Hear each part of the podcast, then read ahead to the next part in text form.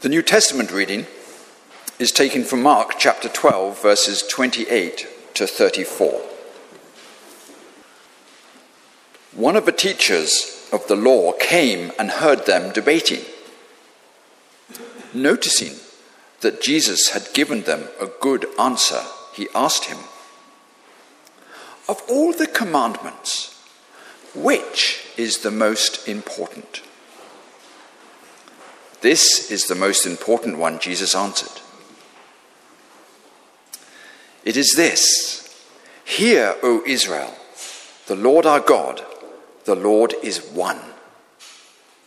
Love the Lord your God with all your heart, and with all your soul, and with all your mind, and with all your strength.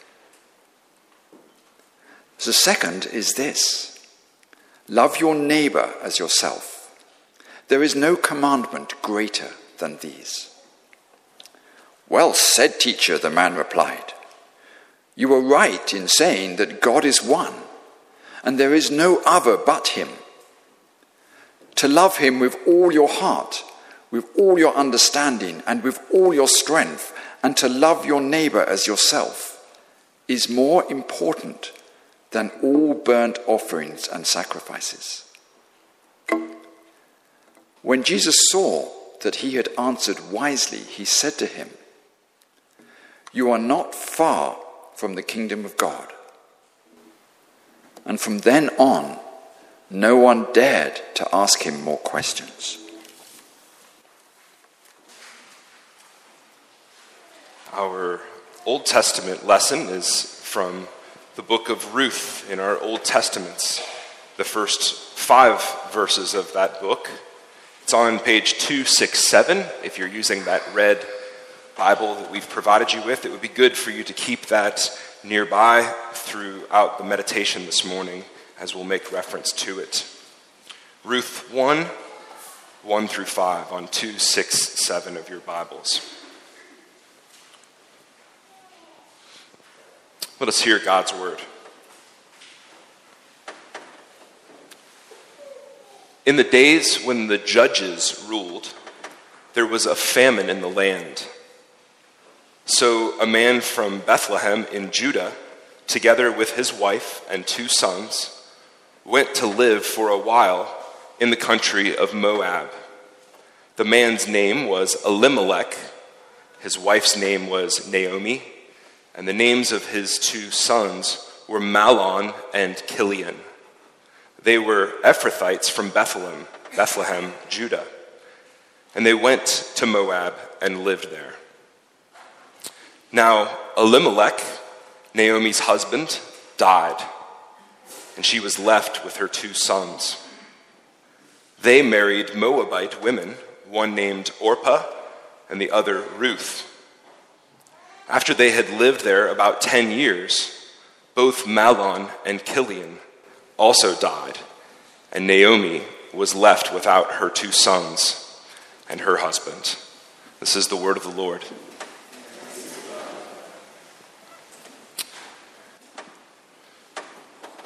When you go to the bookstore and you look for something to read, either at the beach or at the mountains, whatever your preference, many of you will be heading on vacation this coming week, perhaps, school holidays. What are you going to look for? What genre? Or if you're like me and my wife, the question that's relevant is when we get a little break from the kids and we can actually watch a movie on Netflix, what category are we going to search through? Are we going to watch a historical film about a great man, perhaps? Or maybe a happily ever after sort of fairy tale, perhaps?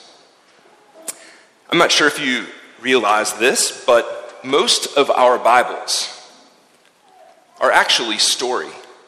Did you know that? Now, we've spent the last eight weeks in a letter, and letters are important for us, but they constitute just a tiny fraction of all of the literature in our Bibles.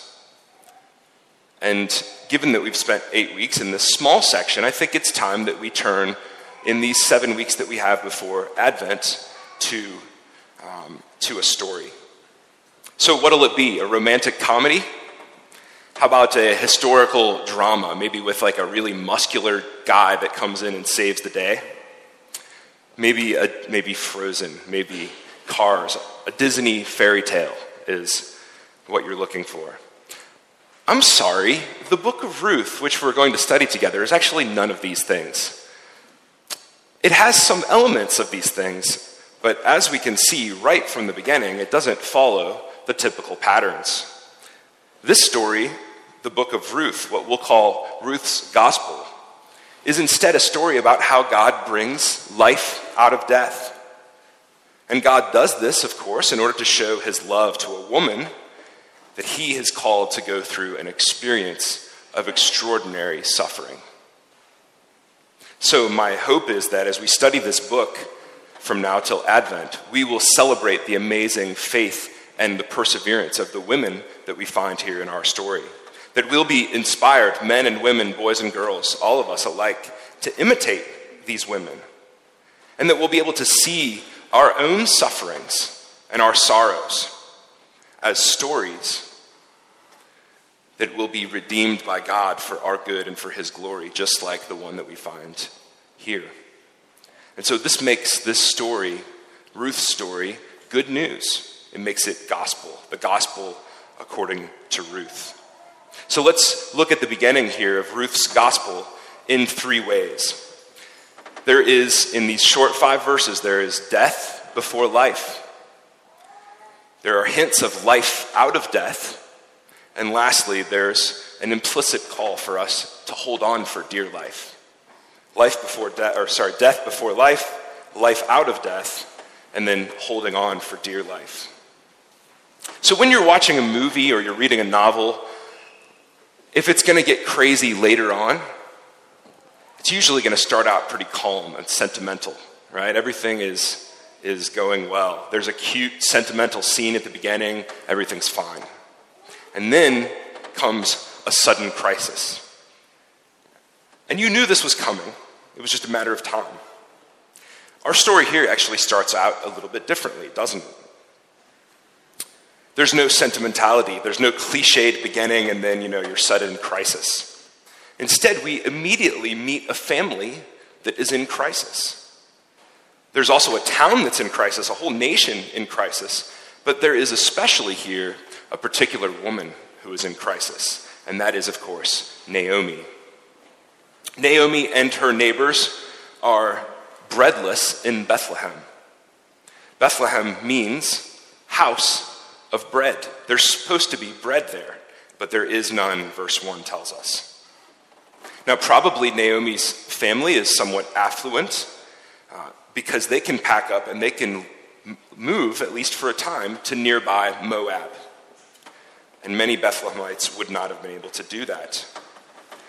The fact that they do go to Moab, uh, in some ways, seems like an act of unfaithfulness by Elimelech, the family patriarch leaving the promised land for Moab in a time of crisis. Of course, they planned, verse 1, to just go and live there for a while, the text tells us. But a while turns into a longer time by the end of verse 2. And then, just three verses into our story, it happens. Tragedy strikes. Elimelech dies.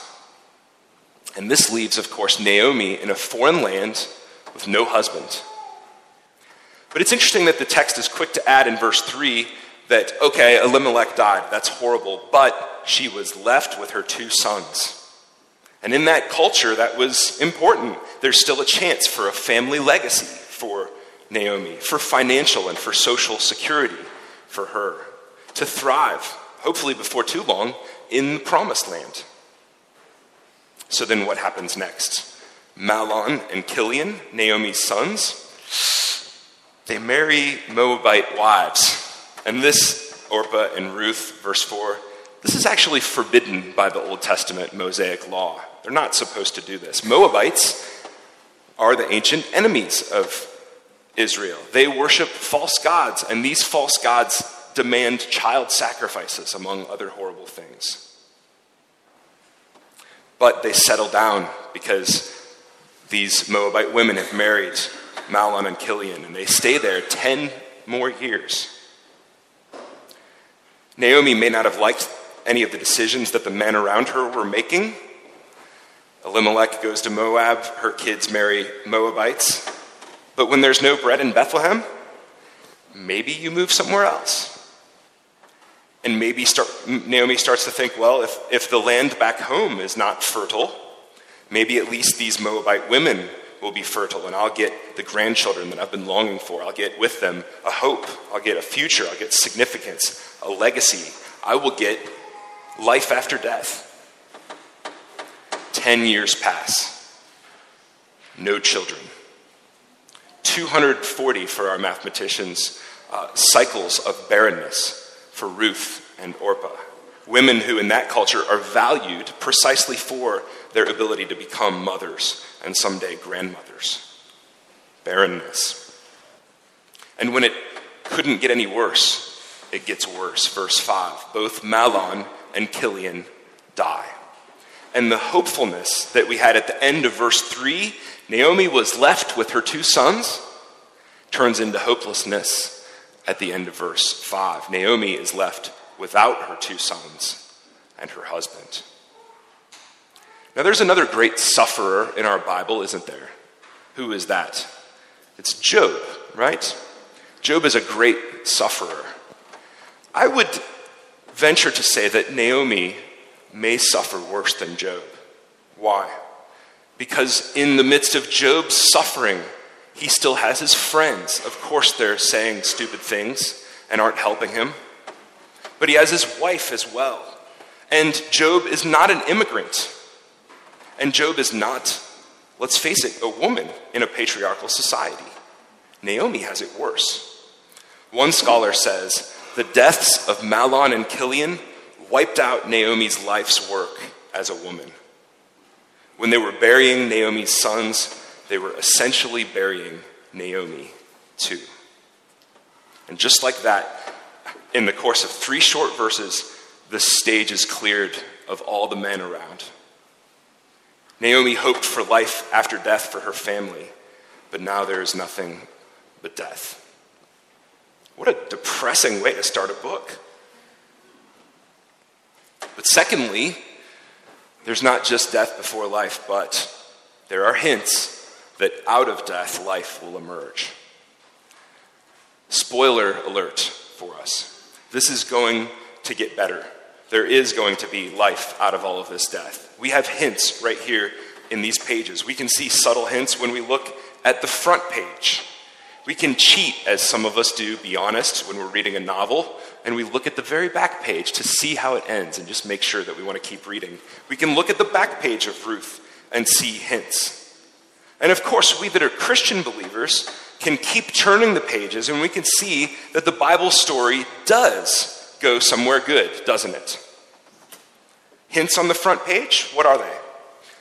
Well, oftentimes when a story starts with a bleak background and a tragic beginning, you can guess that things are going to get better. After all, why would there be a story there if it's only going to get worse? And in the Bible, when there's a bleak background, this is often an indication that maybe God is on the move, that he's up to something.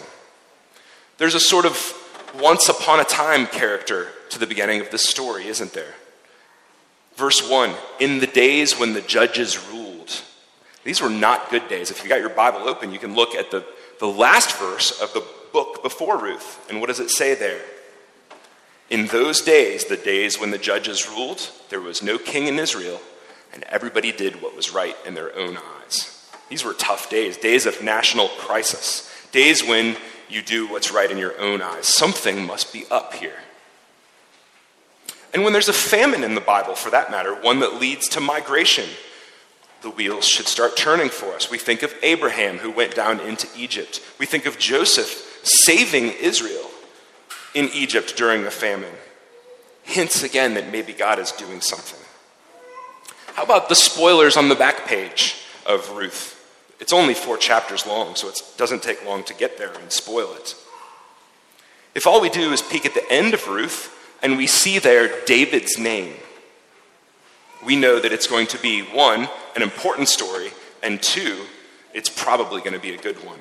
Because we are going to go, after all, from the crisis of the judges, the first verse of this story, to the glory of King David, the last verse in this book. And King David, of course, is also, from what town? From Bethlehem. The hints on the front page and the sneak peek at the back page help us, don't they, to keep turning the pages, even after the first five verses are a little bit bleak. You know J.R.R. Tolkien, don't you? The author of The Lord of the Rings fantasies. He is known for a, a big word. He made up a word. At least I think he did. And that word is eucatastrophes. There's a mouthful for us. Catastrophe, right? Something that goes awfully wrong. Euc is a prefix meaning good or thanksgiving. Something good is going to come out of this. Put them together and you have eucatastrophes. A story where there's an awful crisis, but that it suddenly and joyously turns good for us. Tolkien believed that all fairy tales are eucatastrophes. And Tolkien also believed that the true, real life Christian story was a eucatastrophe. It's not a tragedy, though there is, as one person said, blood on the stage. It's a eucatastrophe. And we get hints that though there's death before life in the story of Ruth, there is perhaps going to be life out of death. So, death before life, number one, life out of death, number two, and then lastly, hanging on for dear life. In Ruth and Naomi's story, in our Christian lives as well, we have death before life, don't we? And then we have hope of life out of death. And then, out of that hope, we are called, are we not, to hang on for dear life, to keep turning the pages, to wait for the promised good to explode onto the scene of the catastrophe of our fallen world, of the brokenness around us, of our sorrows. When Naomi was in the midst of her catastrophe, burying her husband and then her sons, and wondering what significance her life could possibly have, surely she had some life after death moments in Israel's history to look back on, from which she could draw encouragement. As she thought about returning to Bethlehem, she could think back to her ancestors who were enslaved in Egypt without hope and a future. And then suddenly, out of nowhere, the Lord delivered them by the hand of Moses and brought them home. She could think about that. She could look back on barren Sarah bearing the promised son in her old age, and Abraham looking on in astonishment.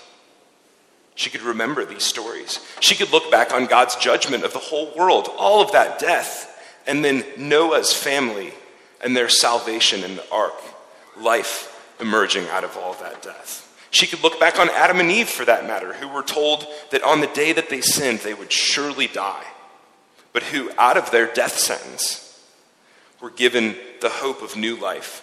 God provides animal skins to cover them and makes promises to them that they will have not just life, but glory if they hold on for dear life. And no doubt, as, as Naomi suffers, she must be thinking about all of these stories in her history. Surely she wondered also whether the good God of all of these stories had any good left for her. Could she dare to hope? Could she muster up the courage through these evidences of God's prior goodness and grace to keep turning the page, to keep holding on for dear life, to keep clinging to God's promises? There's Naomi. But what about you? In the coming months, we'll be talking a lot about up and in and out and what that means for the life of our church the three movement, the movements of a good church. We'll talk about how many churches and people struggle to move out and engage with the surrounding community with truth and mercy. Lots of churches also struggle to move in, to have real need meeting and grace giving and truth telling relationships with one another. You know what I think? I think that part of the reason that it's so difficult to go out and to go in sometimes is that many of us, right here in the church, we go through seasons, don't we, in which we can't find the motivation to move out to others, to move in to others in the church. Why? Because we often feel, don't we, that this God who calls us to move outside the church with his good news, who calls us to love one another with goodness and grace, that maybe this God who says that he's so good and so gracious isn't so good and so gracious to us because we suffer. We have Naomi like experiences of loss and sorrow, and sometimes we can hardly bear them. And we can barely move up toward God, much less move out and in toward others. I've had a few Naomi like seasons in my life. And when I've been there, I didn't feel like going out or in. I didn't really feel like going up either. I didn't have the joy of my salvation overflowing into relationships of witness bearing. After church people had failed me or failed my dear friends, I went through a season where I didn't have the courage to move toward Christians in risky acts of love. After God brought me through these difficult, bitter providences, I didn't even have the confidence in Him for a season to move relentlessly up toward Him toward my heavenly calling in Christ Jesus. I was kind of out of the game a little bit. I'll bet some of you are there right now. I'll bet that most of us have been there from time to time. I know I have. And that means that all of us together need a fresh experience of God's goodness to encourage us to keep moving up forever going to move out and in as well. To keep turning the page, to keep hanging on for dear life to the promises of God, which, let's face it, are hard to believe sometimes when we're suffering.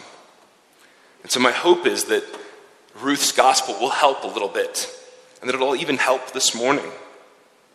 Why should we keep turning the page when we're walking in Naomi's sandals? Naomi desperately wanted and socio- uh, sociologically and economically, she desperately needed descendants. As we sneak our peek at the back page of Ruth's gospel and we see that she got her descendants all right, and as we keep turning the pages of God's gospel, we realize that her greatest descendant, the Lord Jesus, walked precisely in her sandals in suffering, although even more. Jesus was, like Naomi, a Bethlehemite. But he was the Lord Jesus from the true and better Bethlehem, heaven, the real house of bread, the place that rains down manna, bread for God's people when they are suffering in the desert. And Jesus was, as he said, the true bread from heaven himself. And he came down to the lower Bethlehem, the one in Palestine.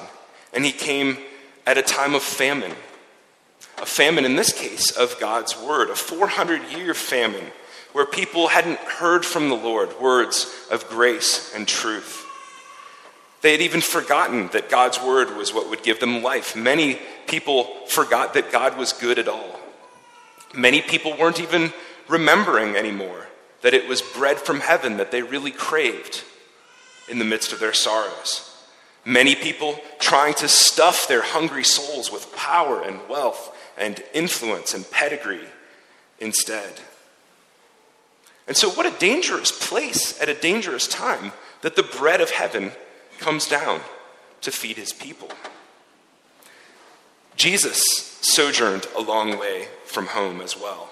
And while Naomi's sojourn in Moab took her away from home for 10 years, the Lord's sojourn was three times and more that long in this distant land. And at the end of Jesus' sojourn, there wasn't good news at the end of a famine like there is if you flip to verse 6 of chapter 1 for Naomi, news that bread is coming again. Instead, there was for Jesus hunger and thirst. Naomi's children are named, this is really weird, Mahlon and Chilion, which means roughly weak and sick and failing, pining, annihilation. A little bit different than Berg, right? Um, Jesus, full of eternal life, he ends up weak and sick and failing and pining and even annihilated at the cross. If most of Naomi's sorrows were brought on by the wickedness of others, Jesus, too, especially Lord of all, found himself handed over, didn't he, to wicked men to be scourged, to be crucified. Naomi is left without the significant men in her life, only a few women standing by. Jesus' friends fled. They abandoned him. They betrayed him.